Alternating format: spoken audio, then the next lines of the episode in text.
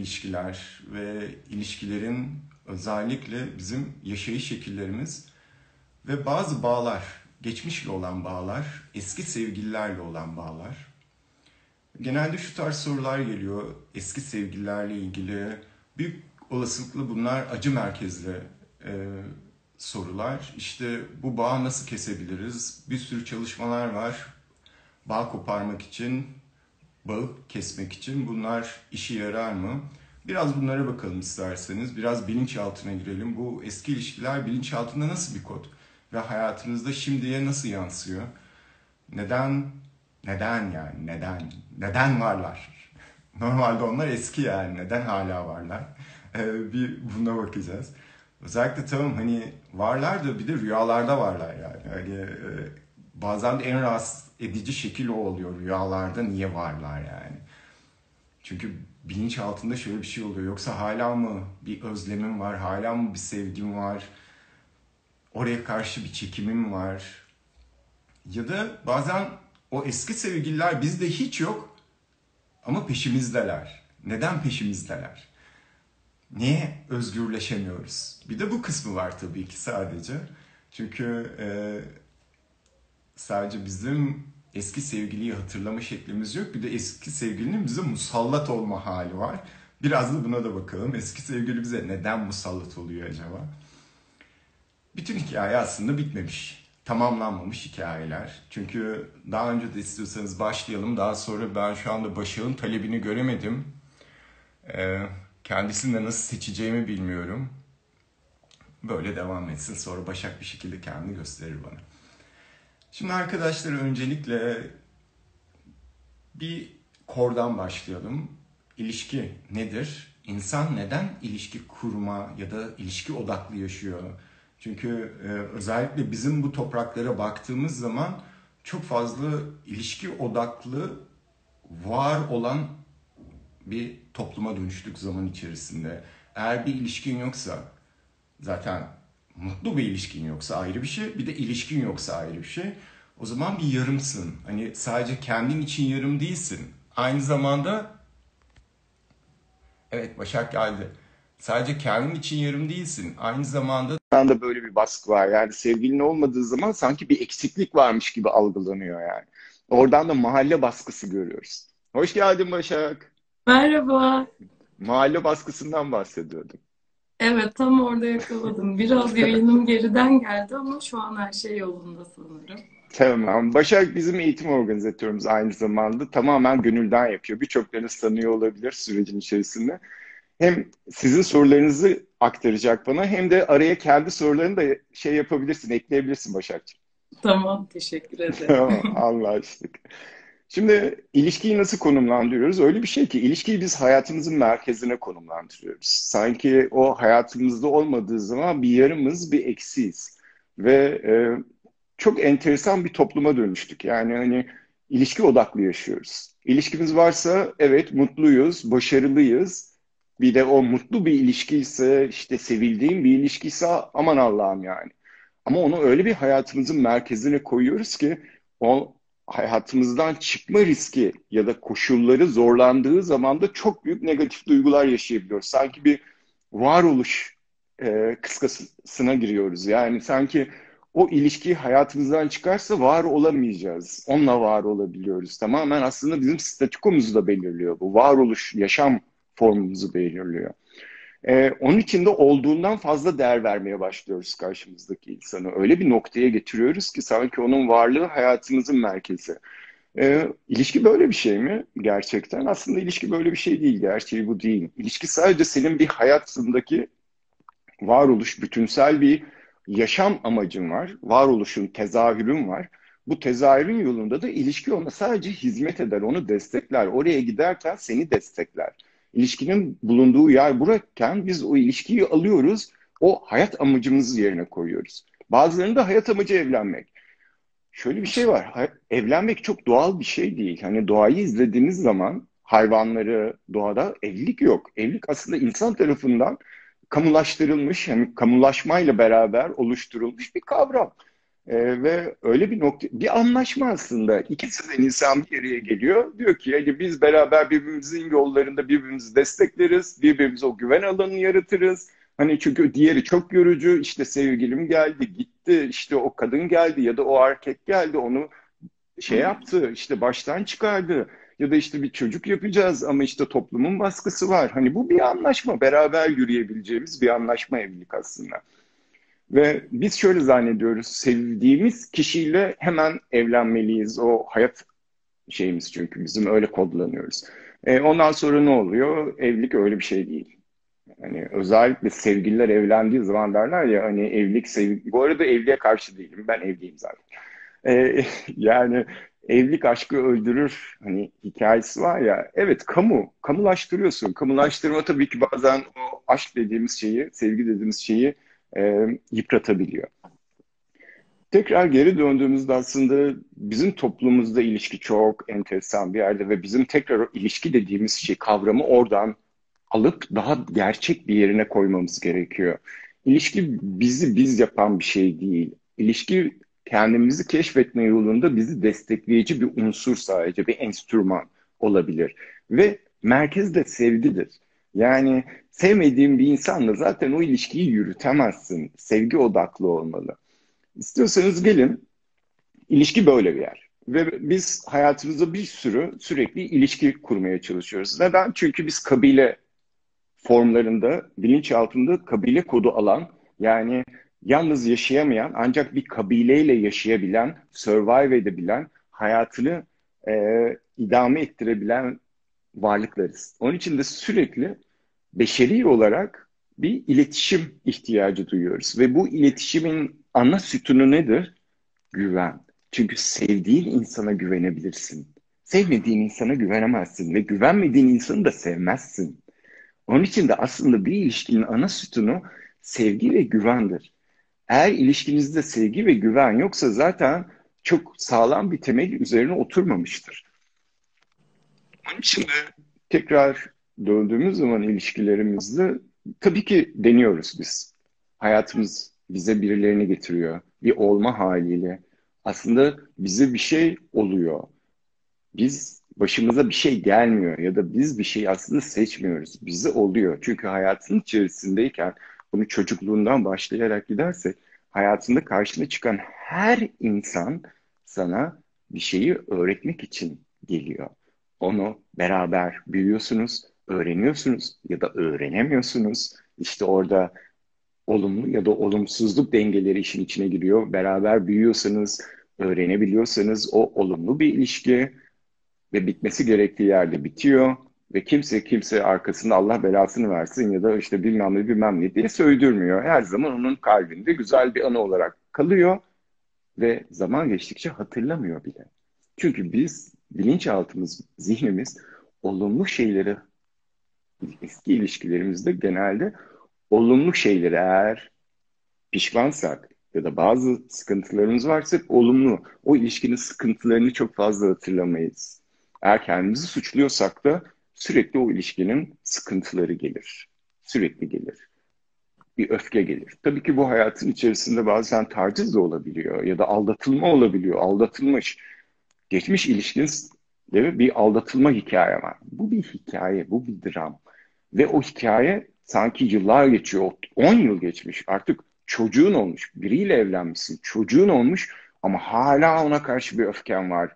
Hani şeytan görsün yüzünü ya da işte o aldattığı yakın bir çevrendeyse kesinlikle onlarla bir araya gelemezsin. 30 yıl geçmiş. İnsanlar büyümüş, olgunlaşmış ama hayır o öfke ve kin ve e, içindeki aslında duygusal şiddet hala orada var. Neden biliyor musun? Çünkü o şiddeti, o öfkeyi olumlu bir şeye dönüştürürsen ya da nötrlersen haksızlık edildiğini düşünüyorsun. Onu affetmek aslında onun yanına kermiş, o kazanmış gibi hissediyorsun. Onun için de o öfkeyi, o şiddeti içinde yaşatmaya devam ediyorsun. Çünkü öfke dediğin şey aslında bir duygu olarak bildiğimiz şey aslında sadece bir yansımadır. Öfke bir nesne arar ve o nesne de genelde bir kişi olabiliyor ya da bir kavram olabiliyor. Ve ne oluyor? biliyorsunuz bedenimizde ve hücrelerimizde bedensel olarak da bize en çok zarar veren şey öfke, stres, gerginlik ve korkular. Ve biz aslında kendimize kötülük yapıyoruz. O öfkeyi taşıyarak kendimize zarar veriyoruz. Onun, onun orada bir şey yok. Bilemiyorsun ki ne yaşadığını. Sürecin içerisinde. Çünkü hani baktığın zaman herkes kendi penceresinde muhakkak haklı. O seni aldatırken kendince haklı olabilir. Kendine ya da zaman içerisinde hak verecek bir pozisyona getirebilir. Bilemezsin. Ya da sen. Onun için de hani bunu yaşamak, bunu sürdürmek, o enerjiyi o kişiyle hala devam ettirmek. Çünkü geçmişten getirdiği şey senle yaşar ve şimdi de olan şeye alan vermez. Çünkü sen bırakmamışsındır. Bırakmaktan korkuyorsundur. Öfkeni bırakmaktan korkuyorsundur. İstiyorsanız biraz böyle ilişkilerden bahsettik. Gelelim gerçekten bu eski sevgili hikayesine ve sorularınızı alalım Başakçım. İlk soruyla başlayalım bakalım neler geldi soru. Başlıyorum.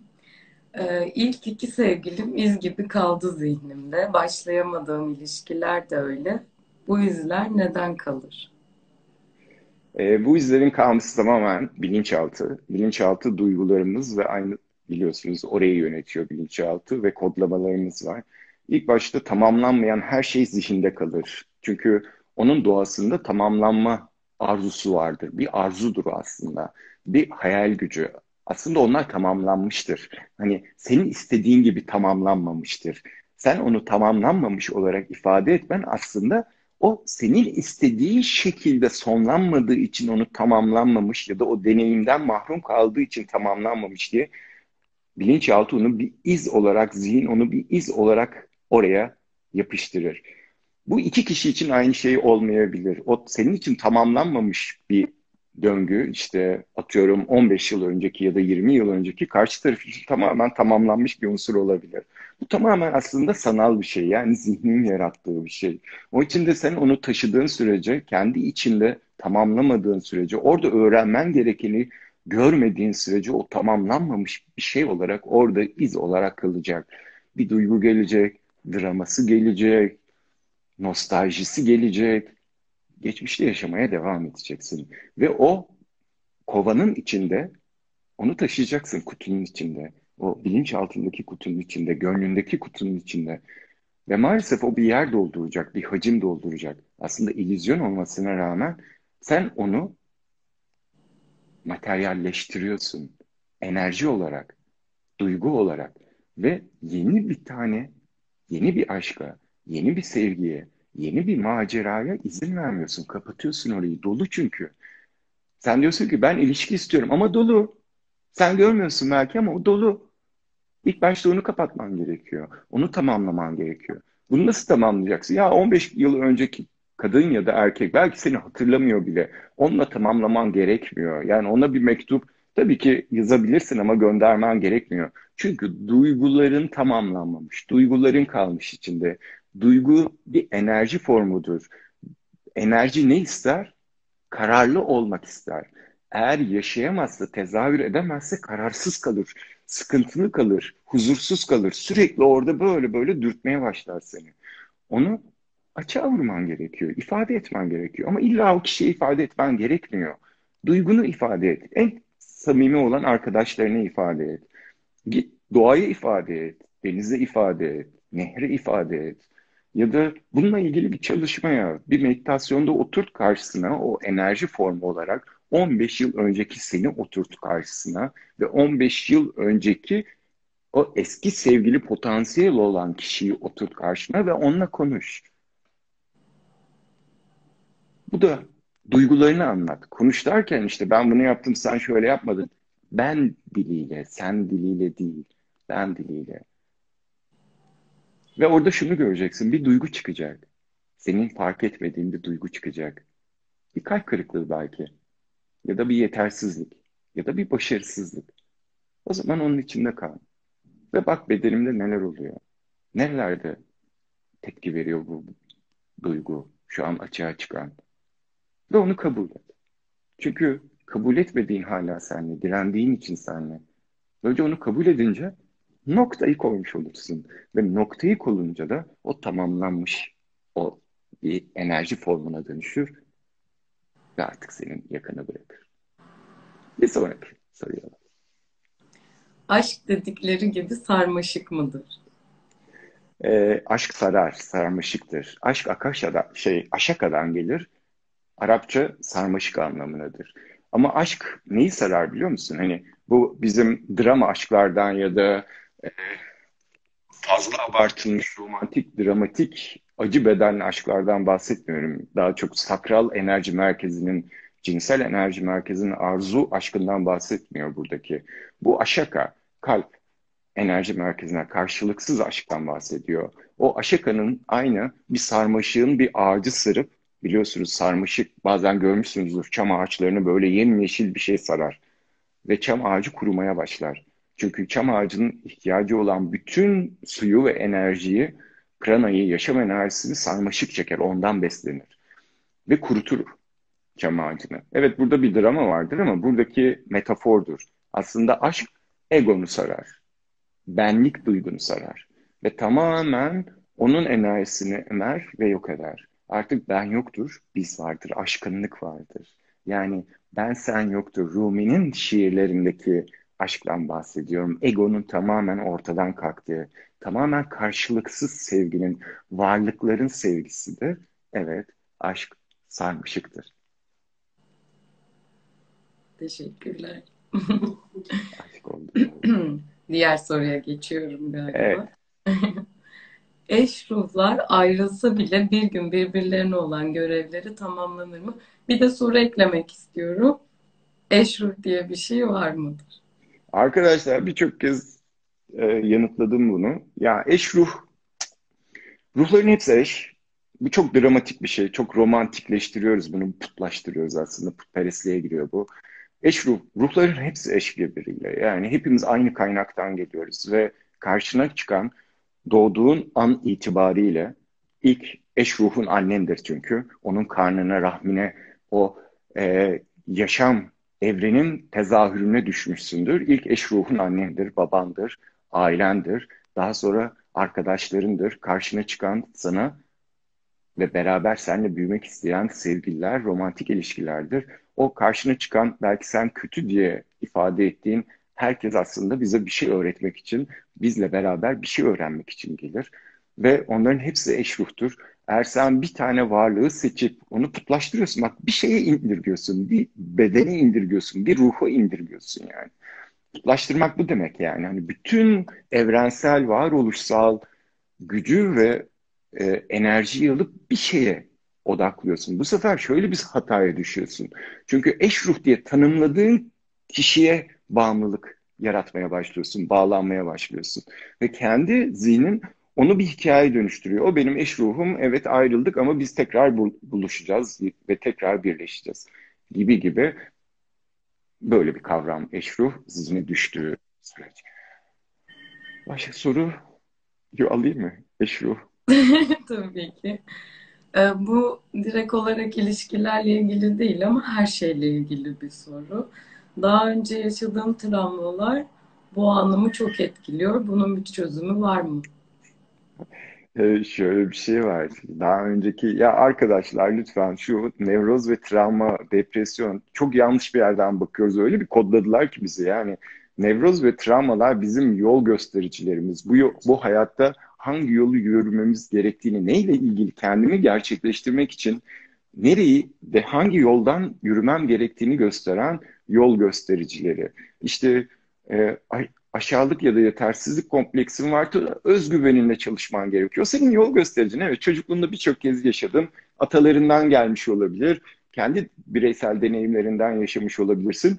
Hiçbiri olmayabilir. Tamamen bilinçsiz dünyanın, bilinçsiz ebeveynlerinin ya da farkındalığı çok az olan insanların o acı bedenlerine maruz kaldığın için olabilir. Ama orada ne yaşadıysan seni kendini gerçekleştirmek ve tamamlanmak, doyuma ulaşmak için yapman gereken e, tabelalardır onlar. Yani onlar öcüler değil, karanlık değil. Hani lütfen bir de bu açıdan bakmaya çalışalım buna.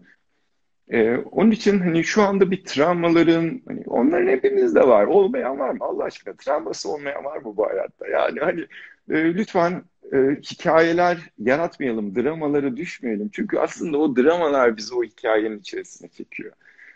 Onun için hani daha net bir yerden, daha gerçek bir yerden, daha böyle clear bir yerden baktığımız zaman şöyle bir şey var. Travma nedir? Anı engelleyen şey nedir? Anı engelleyen şey acı bedeni. Travman diyerek acı bedeni niye ayrıştırıyorsun ki? Travmayı sahip çıkma ya. Niye ona sahip çıkıyorsun? Yani o sadece senin travman değil ki. O bir sürü insanın travması yani. Onu sahip çıkarak özelleştiriyorsun. Bak yine egonun ve o zihnin var olma çabası bu. Ya onu gözlemleyeceksin sadece. Hayat çünkü sadece kimse sana yalan söyleyemez. Yani hani şöyle bir şey yok. Merak etmeyin burada bu canlı yayında vereceğimiz tekniklerle o ömür boyu mutlu yaşayacaksınız. Aradığınız aşk. Ya onu kimse bilemez. Öyle bir vaatte de kimse bulunamaz. Umut da acirliyor yani. Ama bir gerçek var o da şu. Ya travma, acı o an mevcut olabilir.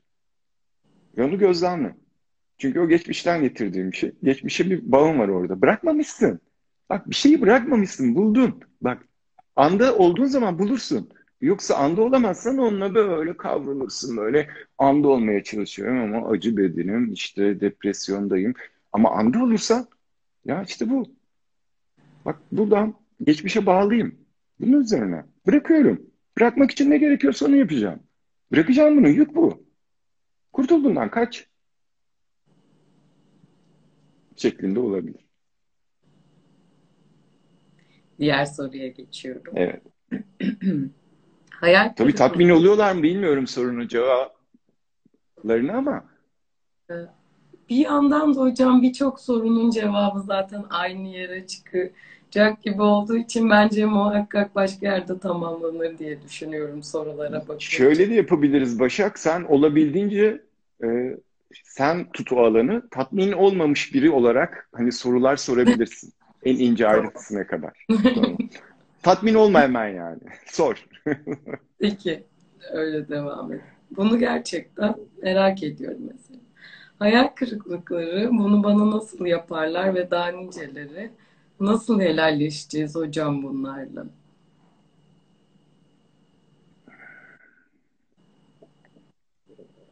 Şimdi şöyle bir şey var. Hmm. Helalleşmek güzel oldu.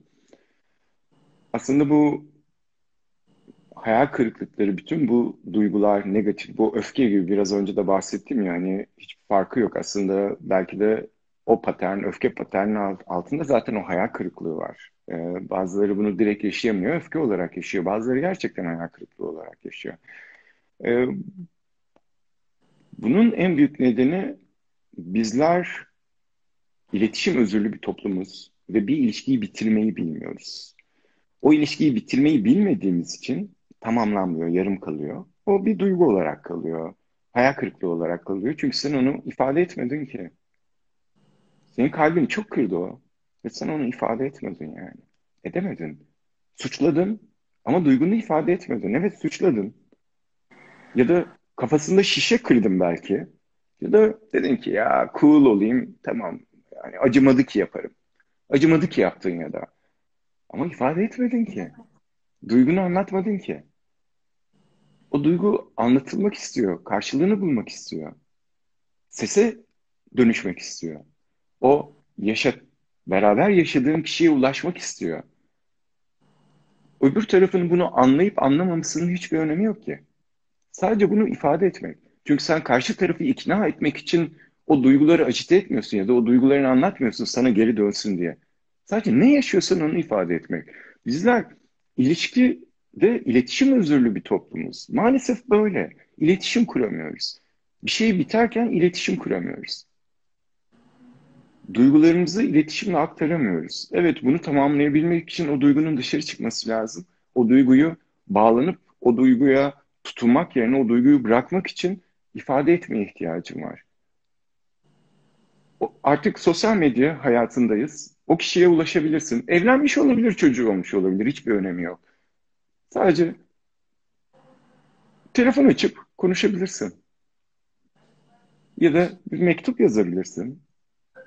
Ama ifade et. O zaman göreceksin. O duygu seni bırakacak. Çünkü o tamamlanmak istiyor. İşte ikna olmadıysan sor Başak. Evet soracağım şimdi. İkna olmamak değil de acaba başka bir bakış açısı olabilir mi diye bunu sor- soracağım.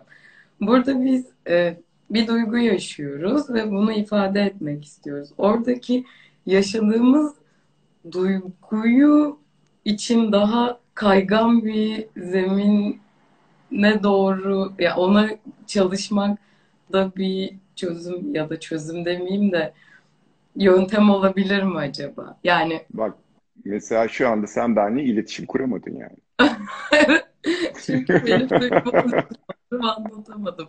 Yani bu hayal kırıklığını yaşamamak. Hani artık evet o olayı yaşıyorum ama bu bende bir hayal kırıklığı yaratmıyor ya da bunlar gücenmiyorum. Gücenme hali üstüne çalışmak da bir çözüm olabilir mi acaba?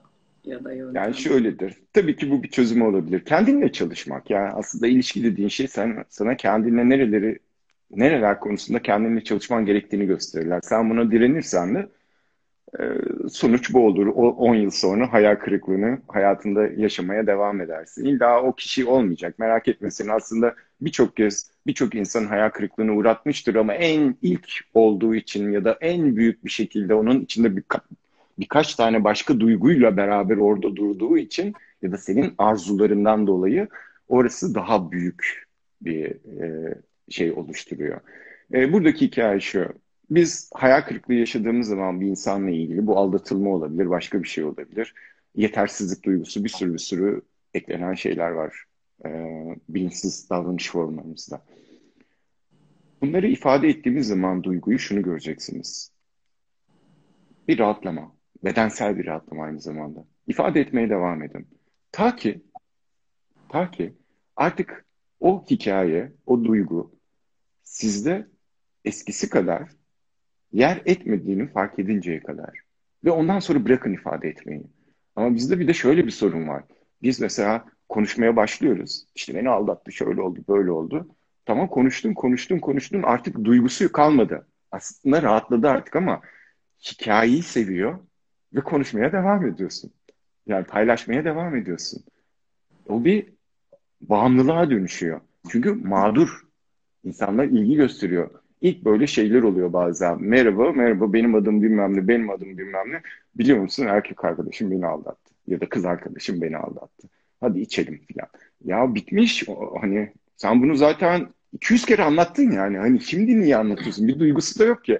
Ama o drama var ya o drama. Bizi özellikle şu anda içinde bulunduğumuz bu kültür o kadar seviyor ki o dramayı. Zaten bizim en büyük engelimiz dramalarımız ve hikayelerimiz yani. Soruyu alabilirim. Eski sevgililerimin hepsini neden hala kıskanıyorum? Eski sevgililerin hepsini neden hala kıskanıyorsun? Çünkü hiçbirini bırakmadın. Şimdi gelin arkadaşlar kıskançlık ve haset arasındaki farka bir bakalım. Haset şöyle bir şey. Biz bazen bunların ikisini karıştırıyoruz. Haset şöyle bir şey. Onun sahip olduğu şeyi istiyorum. Onunkini yani. İşte onun erkek arkadaşını istiyorum. Bu çok güzel yani. yani o çok mutlular onu istiyorum. Onu ayartmak için elim. Bu hasettir. Tamam mı? Ondan sonra onda olmasın bende olsun. Ya da bende yok. Onda varsa bende yok. Onda da olmasın. Bu haset. Kıskançlığa gelelim. Şu. Çok güzel bir ilişki var karşımda. Kız, en yakın kız arkadaşım çok mutlu ilişkisinde. Bende de olsun öyle bir şey. Kıskanıyorsun. Aynısı bende de olsun. Ben de mutlu olayım. Mutlu ilişkide olayım. Erkek arkadaşlığı ya da geçmişteki ilişkilerimizde ya da mevcut ilişkimizde de olabiliyor bu. O nasıl gerçekleşiyor? Kıskançlık paterni nasıl gerçekleşiyor? Mevcut erkek arkadaşımla gerçi sadece beni sevsin. O sevgisini başka kimseyle paylaşmasın. Ben özel olayım. Özel hissedeyim. İşte kadınsa kraliçe olayım. Yani sadece bana ait olsun. Sadece beni sevsin. Bana gösterdiği ilginin böyle ufak bir kısmını bile etrafındaki herhangi bir kişiye göstermesin. Bu birinci patern cepte. İkincisi geçmiş ilişkilerle ilgili. Hepsinde bir iz bırakmak istiyorsun. Ve o geçmişte kalmış olan er, eski erkek ya da kız arkadaşının biriyle beraber olduğu an şöyle bir bilinç altında şöyle bir şey. Beni unuttu. Hayır unutmasın. Beni hiç unutmasın yani. Hayatı boyunca öyle bir iz bırakayım ki onda beni hiç unutamasın yani. Çünkü bununla besleniyor. Hani unutulamamakla besleniyor. Bir diğer hikayeye geçelim. Bir de bir başka formu var bunun. İnsan mevcut ilişkisinde niye kıskanır biliyor musun? En büyük nedeni şudur. Çok güzel başlamıştır ilişki. Orada ilk başlarda bir kıskançlık yoktur. Ve iş, ilişkiye bağlanmaya başlamıştır. Artık merkezine koymuştur o adamı. Çünkü ilk başta ya da o kadını. Çünkü ilk başta adam ya da kadın hayatının merkezinde değildir. Sonra yavaş yavaş paylaşımlar arttıkça hayatının merkezine koyar o kişiyi. Ve o kişi hayatının merkezine koyduğu zaman da ona alışır, bağımlılık yaratır, konfor alanı yaratır. Olumlu ya da olumsuz olsun, hiç önemli değil. Ve o konfor alanının elinden gitme riski, olasılığı çıldırtır yani. Onun için de onun böyle elinden gidebileceği ortamlarda işte bir güzel bir kadın hani adam için güzel olmayabilir. Kadın kadını beğense yeter yani. Ne kadar güzel kadın falan böyle aman hani gözü kayabilir her an riskli yani. O zaman kıskançlıklar başlar. Ve e, bu zaten ilişkinin çökme sürecidir. Yani ilişkilerin çünkü diyagramları vardır. İlişkinin çökme sürecidir artık. İlişki zarar vermeye başlamıştır. Hem sana hem karşısındaki kişiye. Çünkü yanlış bir yere kodlanmıştır. Kıskançlığı biraz açtığımızı düşünüyorum. Birçok farklı alanda. Ama bununla ilgili çalışmalar da tabii ki hepsini en sonunda vereceğim. Hani bununla ilgili nasıl çalışabiliriz, ne yapmamız lazım? Ben şu anda sadece farkındalıkları ve pencereleri açıyorum. Daha sonra da böyle oraya ışığı inşallah beraber yönlendireceğiz. Bir sonraki soru.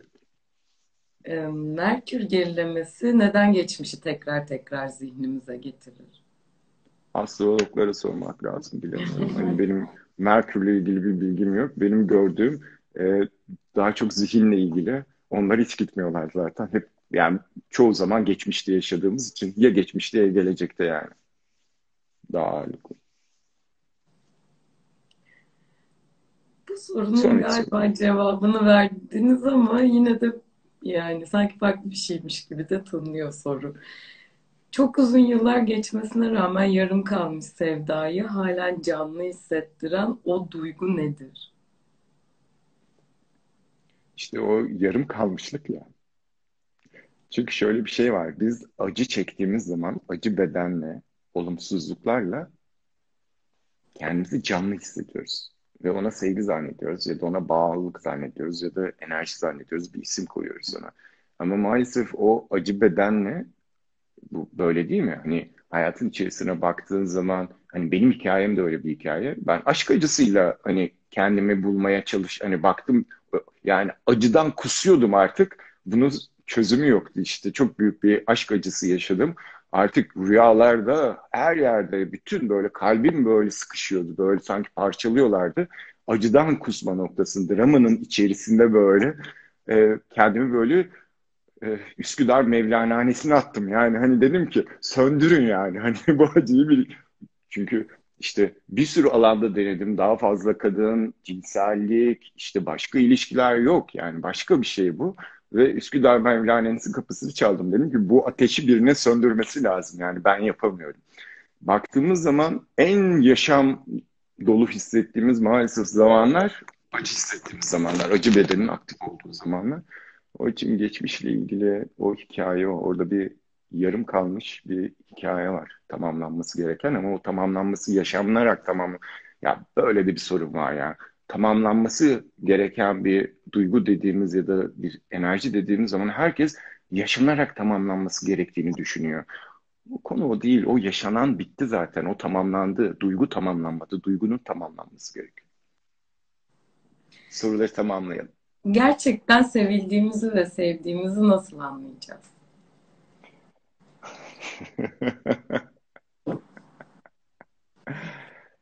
gerçekten sevdiğimizi ve sevildiğimizi nasıl anlayacağız? Eğer gerçekten ne açmak gerekiyorsa şimdi bir egonun sevgisi var, bir de varlık sevgisi var. Ee, biz maalesef sevgi ve nefret ilişkisi arasında bir kişiyle olan ilişkimiz gidip geliyor. Ee, bir an seviyoruz, bir an nefret ediyoruz. Bu e, varlıksal sevgi değil, bu egosal sevgi. Eğer gerçekten sevgiden bahsediyorsak o karşılıksızdır. Saygı vardır orada, alan vardır, özgürlük vardır. Ve birini seviyorsan ona varlık alanını açarsın, özgürlüğünü açarsın. Ve o kişi gitmek istiyorsa bile severek ayrılırsın.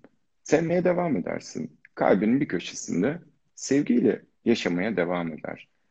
Asla ne kötü anarsın ne de ona bağımlılık olursun. Hayatının bir yerine şey yapıp hayatını yaşamaktan vazgeçersin. Ölene kadar sevmeye devam edersin. Bu gerçek sevgi. Karşılıksız olan. Çünkü burada güzel olan sevgi aslında. Sevgi dediğin şey yaradan varoluş, tanrısal bir sevgidir o. Kişiye odaklı değildir. Çünkü aslında bir sevgi bize bir şefkat, bir merhamet geliyorsa o kişi tarafından gelmiyor. Evrensel sevgi onu karmik olarak bir şeyler yaptığın için ve tamamen kalbini açtığın için onu hissetmeye anda, onu hissetmeye açık olduğun için o sana tezahür ediyor. Aslında biz beşeri kişilere çok fazla yüklediğimiz için zaten sıkıntı. Kişiye yüklediğin zaman o egosal sevgiye giriyor. Zaten şöyle bir şey vardır. Tantra'da çok fazla şey yaparız. Bir erkek ne ister? Bir erkek ne ister biliyor musun? Bir erkek bir kadının doyuma ulaştığı zaman o doyum halinin yüzüne yansıdığı ışığı görmek ister. Budur. Peki biz bunu küçük küçük nerelerde yaşıyoruz? Birine bir iyilik yaptığımız zaman karşılıksız, bu bir çocuk olabilir, bir hayvan olabilir. İlla sevgili olması gerekmiyor. Onun böyle minnet vardır, sevgi vardır, böyle şefkat vardır ve merhamet vardır. O yüzüne yansır. Çünkü orada bir doymuşluk vardır, o tanrısallıktır o. Ve o ışıldar yüzü. Ve sen yaptığın eylemden ötürü ve kalbinden gelen eylemden ötürü o şekilde bir karşılığı, yansımayı gördüğün zaman bunu istersin, başka bir şey istemezsin. Ve biz sadece bunu alabilmek için bir sürü şey yapmaya çabalıyoruz. Ve her zaman da alamıyoruz. Mesela ilişkilerde, cinsellikte de bu böyle. Doyuma ulaşmış bir kadın, bunun adına orgazm diyebilirsin, kalbin genişlemesi diyebilirsin. Bir sürü farklı yerde farklı ismi vardır ama benim bahsettiğim o bütünlüğü, birliği hisseden varlıktan bahsediyorum. Ve onu yaşadığın an böyle yüzüne nur iner derler ya, iner o gerçekten. İşte o zaman anlarsın sevdiğini ve sevdiğini. Bir sonraki Şimdi aşağıdan bir soru yakaladım. Ee, yanlış zaman doğru insan mottosunda zihin mi konuşuyor?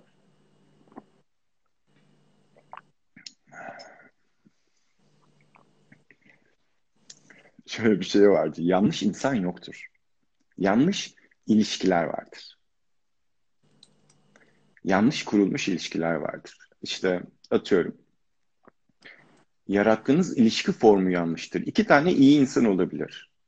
Normalde herkes ne bekler? İki iyi insanın çok mutlu, sevgi dolu bir ilişkisi olmasını bekler değil mi? Ama olmayabilir. O iki iyi insanın kurduğu ilişki yanlış bir formatta olabilir. O zaman da o ilişki yürümez. İkisi de iyidir ama o ilişki yürümez. İkisi de güzeldir. Olmaz. Birbirlerini çok sever. Yine o ilişki yürümeyebilir.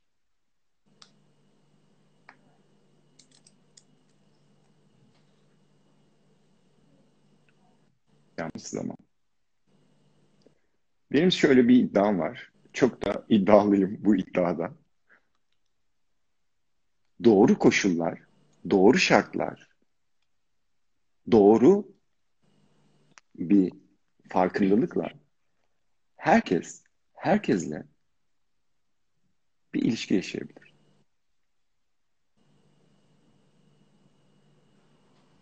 Herkes, herkesle.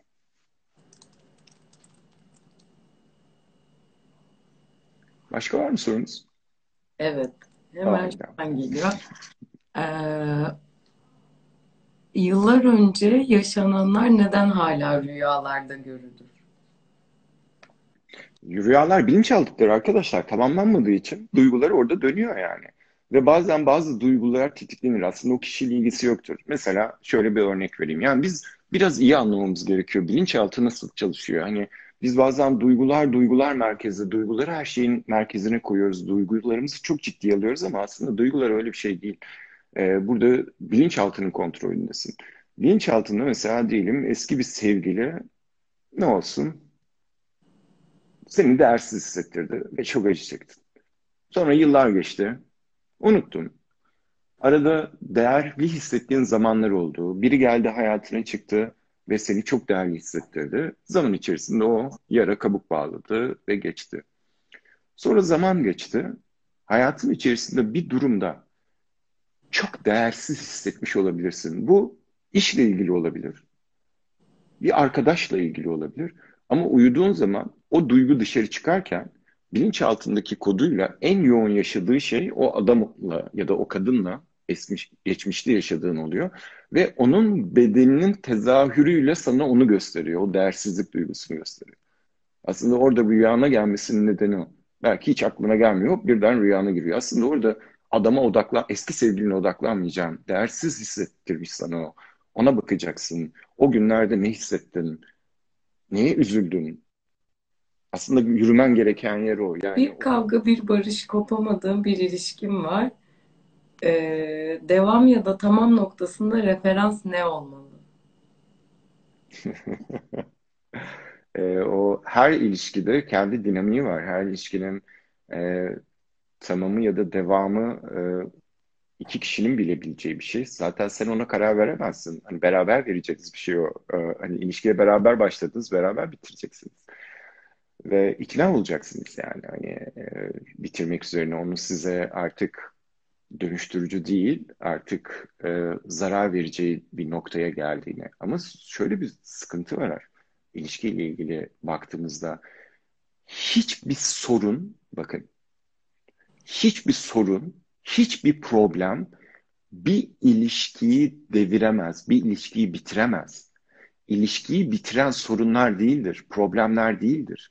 İlişkiyi bitiren o sorunlara maruz kalan iki kişiden birinin ya da ikisinin direnmesidir. Kendini geliştirmeyip sorunun çözümü odaklı hareket, eylemde bulunmamaya karşı olan gösterdiği dirençtir ilişkiyi bitiren. Yoksa hiçbir ilişkiyi sorun ya da bir problem bitiremez. Bitirenler o kişilerden birinin direncidir, direnmesidir, inadıdır. Bilinçsizliğidir ya da bir şey bir şey. Cevap oldu diye tahmin ediyorum. Teşekkürler. Ee, yenisine geçiyorum. O öldü. Buna inanamıyorum. Bende sürüp giden hikayeler ve içsel sohbetler kaldı. Rahatsız değilim ama taşıyıp dönüştürmek doğru bir misyon mu? Tamam. Ee, mekanı cennet ışık olsun öncelikle. Şöyle bir şey var. İnsanlar ölüyor. Hani hayatının en büyük gerçeği bu. Ee, hepimiz öleceğiz. Ölümlüyüz. Ee, eğer o bir kişinin ölümüne bağlanıyorsak da hani o acı bedenle onunla bir drama yaratıyorsak ve hayatımızın bir yerindeyse, çok büyük bir yerindeyse, onu asla unutamıyorsak, unutamadı zaten unutamayacağız da hani unutamıyorsak derken çok büyük bir yerde bağlıyorsa hayatımızda, kalbimizde ve farkındalığımızda, varlığımızda çok büyük bir yeri kapsıyorsa başkalarına izin vermiyoruz. Kendi yaşamımıza izin vermiyoruz. Böyle bir boyuttaysa e, o bedeni, o yaratmış olduğumuz zihnin yaratmış olduğu ilizyonu bırakmaya ihtiyacımız vardır. Ama sürekli böyle vefat ettiği gün böyle dua ediyorsak, onu sevmeye devam ediyorsak, hayatımızı yaşamaya devam ediyorsak, başkalarını da sevebiliyorsak o zaman hiçbir sorun yok ki. O zaten hani fiziksel olarak gitmiş olabilir ama varlığı, enerji olarak zaten kalbinde o gitmeyecek ki. Gidemez yani. Kimse gitmez.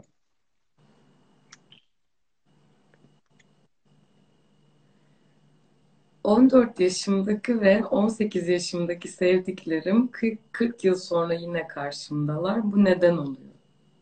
Sosyal medya olabilir.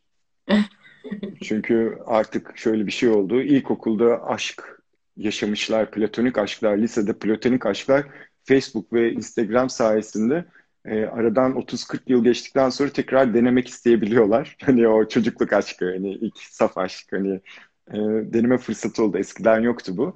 Ama hani onun dışında bir şekilde yolda karşına çıkıyorsa ya da hayatının içerisinde bir yerde karşına çıkıyorsa da e, güzel bir nostalji. Hani e, kendini görmek için güzel bir nostalji diyorum. Çünkü hani oradaki çocuğun 40 yıl sonra ne olduğunu ve o değişimi, dönüşümü görüyorsun. Aynısı sende de oldu ve sendeki yansıması.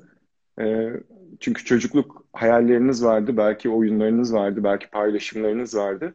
Ama şu an neredeyiz? Nasıl evrimleştik? Nasıl değiştik, dönüştük? Bunu göstermesi için güzel bir şey. Yoksa hani e, onlarla hani 14-18 tekrar aşk yaşayalım. Hani olabilir. Bu hani şey değilim ona ama hani e, oradan bir anlam çıkarmaya çalışmak. Ne hissediyorsan odur karşına çıkartırsın. Ee, şimdi biraz magazinel bir sorum var. En Aa. sevdiğim magazin. Abi Çok hiç sevgilin oldu mu? Hiç sevgilim oldu mu? O ben Evet. çok oldu. Çok acı çektim. Kim o bilmiyorum ama dostum çok acı çektim yani. Hani ilişkinin doğasında bu var. Acı çekeceğiz. Çünkü o acı da tanrısal. Aşkın tanrısal olduğu gibi de acı da tanrısal yani. Biz genelde acıdan kaçıp e, o acıyı yaratan unsurları görmemeyi tercih ediyoruz. Ve o acı hep bize yapışıyor. Acı beden onunla besleniyor çünkü. Ama ya tadıyla böyle hakkıyla o acıyı da yaşamak yani. Hani böyle acısını yaşıyorum. Bir de Peki hiç ilişki yaşamayanlar neden ilişkiden kaçar ve hep çerez gibi ilişkiler yaşar? e, yüzeysel ilişkiler, maske ilişkileri onlar. Çünkü hani baktığın zaman flörttür ilk başta insanların bir araya geldiği iş. Flörtün dışına çıktığı zaman orada zaten e, gizlediği ya da görmek istemediği bir şey, çok şeyi görmek zorunda kalacağı için derin ilişkiler birçok insanı korkutabiliyor. Daha yüzeysel ilişkiler daha konforlu, daha rahat ilişkilere dönüyor. Ee, bazıları da o flört enerjisinden besleniyor, o cicimayı enerjisinden besleniyor, ona bağımlı oluyor. Sürekli onu yaşamak istiyor. Ee, gibi gibi nedenlerden. Ve yaş ilerledikçe de hani zaman geçtikçe de e, ilişkiye girmek, iletişime girmek daha da zorlaşıyor. Çünkü bu sefer de yalnızlığa alışıyoruz. Nasıl bir ilişkide birine alışıyorsak bu sefer de yalnızlığa alışıyoruz. O yalnızlığı bırakmak, bağımlılığı, konfor alanından çıkmak çok zor geliyor. Üşeniyoruz, tembelleşiyoruz falan. Öyle şeyler. Eski sevgilim geri dönüyor ve iyi kötü her şey hep kaldığı yerden devam ediyor. Böyle bir ilişki nasıl iyileşebilir? E, o ilişki iyileşemiyor işte. Hani olmuyor. Yani deniyorsun olmuyor. Niye inat ediyorsunuz ki? E, olsa zaten olurdu ya. Hani cevabını vermiştim ya. O bir şey var. Bir şey çözmüyorsunuz yani. Gelişmeniz gereken bir yer var. İkiniz de gelişmiyorsunuz. Hani hani bir taraf için değil, iki taraf için de geçerli bu. Ee, ve birbirinizle olan şeyi bir bağımlılığa dönüşmüş olabilir. Bu farklı da yansıyabiliyor. İşte gidiyoruz, birbirimizin yaralarını sarıyoruz. Sonra tamam hazırız diyoruz başka aşklara. Sonra ayrılıyoruz, başka aşkları deniyoruz. Yok, olmadı. Tekrar acı çekiyoruz. Tekrar birbirimizin acılarını şey yapıyoruz. Sonra hazırız diyoruz. Tekrar gidiyoruz.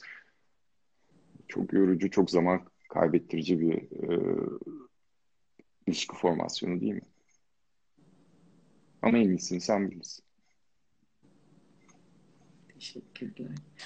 İlişkilerde acı bedenini besleyen duygusal bağımlılıklarımızla barışmak için hangi meditasyonu ya da çalışmayı önerirsiniz?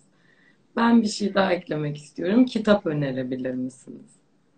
Tamam. Her zaman yaptığım gibi şimdinin gücü, varlığın gücü. Oralardan başla. Hani e, hazır olduğun zaman e, sende çok büyük ilerleyecektir. E, zaten bugün şimdinin gücüyle ilgili bir kısım paylaşmak istiyordum. İlişkiler ve geçmiş hayatla ilgili, geçmişteki ilişkilerimiz de çok güzel yansıtan. Meditasyon arkadaşlar, meditasyon olmazsa olmaz. Bakın bu meditasyonu lütfen hani şimdi reklam da koyabiliriz araya. Bizim e, temel meditasyon eğitimimiz var. 26'sında başlayacak. 8 hafta sürecek. E, oraya katılabilirsiniz. E, Şimdinin Gücü kitabı üzerinden gideceğiz. Ve iyice içselleştireceğiz. Tabii ki meditasyon teknikleriyle. E, daha önce Şimdinin Gücü okuması yaptık biz burada. Bir 4 ay içerisinde 5000 kişiye ulaştı o. Böyle bir aylık prosesler şeklinde yaptık. Şimdi onu geliştirdik gerçekten çünkü şöyle bir sıkıntı oluştu. Evet tamam anda kalıyoruz hani çok fazla teknik yok ya da işte bunu sürdürebilmek için bunun üzerine bir program oluşturduk. Bu çok faydasını görebilirsiniz bu programın. Ee, şimdinin gücünü tavsiye ederim. Varlığın gücünü tavsiye ederim. Ee, kitap olarak bakıyorum. Tantra. Osho Tantra okuyabilirsiniz. İlişkilerle ilgili farklı bir kavram yaratacaktır. İlişkileri bakışınızı değiştirecektir. Ondan sonra e, David Deida'nın erkeğin özüne giden yol, kadının özüne giden yol bunları bulamayabilirsiniz ama bulsanız böyle çok çerezliktir. Hani çerez sevenler için tatlı bir başlangıç olabilir. Ee, istiyorsanız hazır bundan bahsetmişken de şimdinin gücünden eğer tamamen kalbinizi ve kulağınızı bana verirseniz bir par e, bölüm okumak istiyorum, sizle paylaşmak istiyorum. Çiftlerin dramları kendilerini canlı hissetmelerini sağlar. Ancak olumlu olumsuz kutuplar arasındaki denge yitirildiğinde ve olumsuz, yıkıcı devreler giderek artan bir sıklıkta şiddetli ilişkilerinde meydana geldiğinde ki bu er ya da geç olacaktır, o zaman çok geçmeden ilişki çöker. Bir ilişkinin olumsuz yanı elbette olumlu yandan daha kolayca görülür. Ayrıca olumsuzluk kaynağını partnerinizde görüp tanımak, kendinizde görmekten daha kolaydır. Bu birçok şekilde tezahür edebilir. Bu olumsuzluklar ilişkilerimizde. Sahiplenme, hükmetme, kıskançlık, kontrol etme, kendini geri çekme, açığa vurulmamış içerleme, haklı olma ihtiyacı, duyarsızlık ve kendi içine gömülme, duygusal talepler ve kurnazca yönlendirme, tartışma dürtüsü, eleştirme, yargılama, suçlama ya da saldırma, öfke, ana baba tarafından çektirilen geçmiş acının bilinçsiz intikamı, şiddet ve fiziksel şiddet. Olumlu yanda ise siz partnerinize aşıksınızdır. Bu başlangıçta çok derin bir doyum veren bir aşamadır. Siz kendinizi bu aşamada son derece canlı ve yaşam dolu hissedersiniz. Varoluşunuz birden anlam kazanmıştır. Çünkü birisi size ihtiyaç duyuyor. Sizi istiyor, arzuluyor ve sizin kendinizi özel hissetmenizi sağlıyor. Ve siz de onun için aynı şeyi yapıyorsunuz. İkiniz birlikteyken kendinizi bütün hissediyorsunuz. Bu his öyle yoğunlaşabilir ki dünyanın geriye kalan kısmı sizin için önemini yitirebilir. Ancak siz bu yoğunluğun bir muhtaçlık, bir tutunup yapışma niteliğine sahip olduğunu da fark etmiş olabilirsiniz. Siz diğer kişiye bağımlı hale gelmişsinizdir. O insan sizin üzerinizde bir uyuşturucu etkisi yapmaktadır.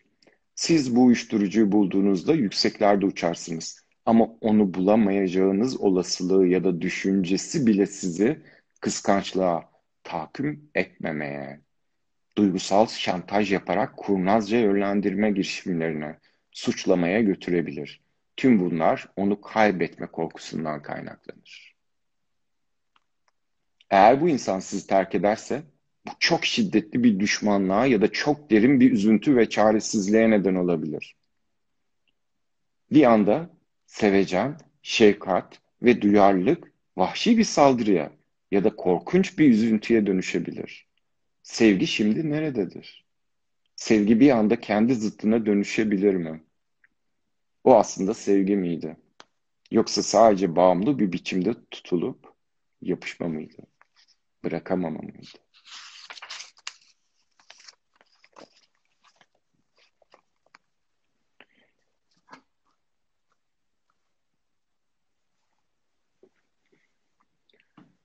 Ve kapanışa geliyorum arkadaşlar. Bu akşam bu alanı beraber tuttuğunuz için teşekkür ederim. Bazen bilinçaltımıza bazı da travmalarımızdan ve nevrozlarımızdan getirdiğimiz ki zaten ilişki dediğimiz kişiler bize onları çözmemiz için sunulmuş birer armağan. Sevgiyle, şefkatle. Eğer onları beraber halledemiyorsak o travmalar ve nevrozlar devam ediyor. Daha önce ama biliyorsunuz onlar e, bir nesne arıyorlar. Daha önce o anneyken ya da babayken yetersizlik hissi daha önce babaya duyarken sonra ilişkindeki o kişiye duymaya başlıyorsun. O nesnesini buluyor. Artık baba değildir. Artık o Ahmet oluyor, Fatma oluyor, Meltem oluyor onun adı. İlişki bitiyor. Ama bu aynı şey gibi çocukluğunda baban 4 yaşında işte sana bir tokat attıysa ya da seni aşağıladıysa ya da 10 yaşında yumurtayı kırdığın için annen kafana terlikle vurduysa ya da işte bu kızdan bir halt olmaz, bu adamdan bir halt olmaz diye senin varlığını zedeleyebilecek ve söylemde bulunduysa bu bir travma oluşturuyor. Bir yetersizlik travması, bir değersizlik travması bir nesnesini buluyor. Anne tarafından bir nesne oluşuyor orada ya da baba tarafından. Çok önemli değil o nesne. Ve bir öfke oluşuyor bundan dolayı. Nesne çünkü. Öfke bir nesne arar. Duygu bir nesne alıyor. Daha sonra bir adam ya da kadın çıkıyor karşınıza ve o dersizliği ortaya koyabilecek bir travma yaşanıyor. Ve o travmada artık nesnesi değişiyor. Artık o adam oluyor öyle bir kapsıyor ki bir de adam o kadar güzel kapsıyor ki o değersizliği ya da o kadın o kadar güzel kapsıyor ki o değersizliği artık değersizliğin orada vücut buluyor. Ve orada artık kodu adı değersizlik kodum Fatma ya da Ahmet oluyor.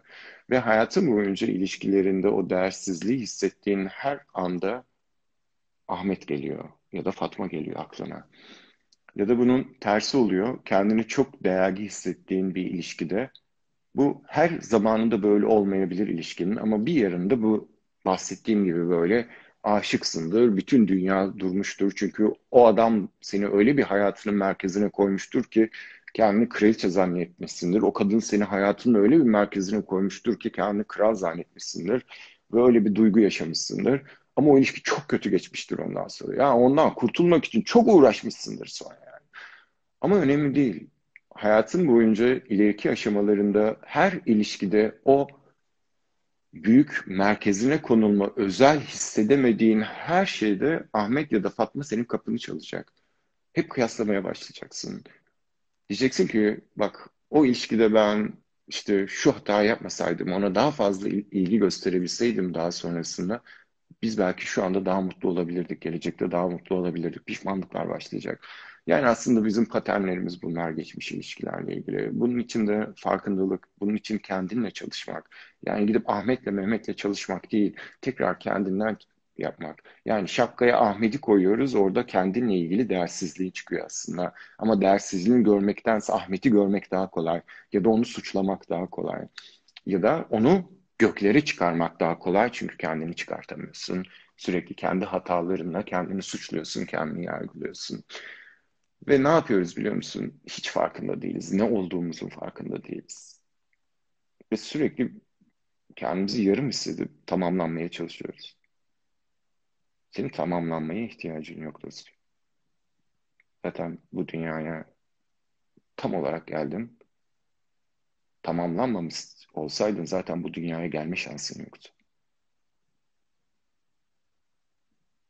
Sen annenin rahminde o yumurtayla spermin bir araya geldiği zaman tamamlandın zaten. Doğum esnasında birçok engeli aştın. Her engel seni bu hayatı tamamladı zaten. Tamamlanmayanlar düşük olarak devam etti zaten. Sen bütün bu prosesleri yaşayarak geldin buraya. Zaten tamsın. Dışarıdan seni tamamlayabilecek hiçbir unsur yok. Hiç olmadı da.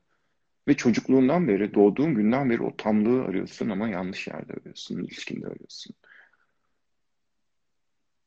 İşinde bazen arıyorsun. Fiziksel arzularında arıyorsun, hazzında arıyorsun. Psikolojik, duygusal bağımlılıklarında bunu arıyorsun. Hiçbir zaman da yetmiyor. Daha fazlası. Çünkü o tamlığı hissedemiyorsun, bütünlüğü hissedemiyorsun. Çünkü yanlış yerlerde arıyorsun onu.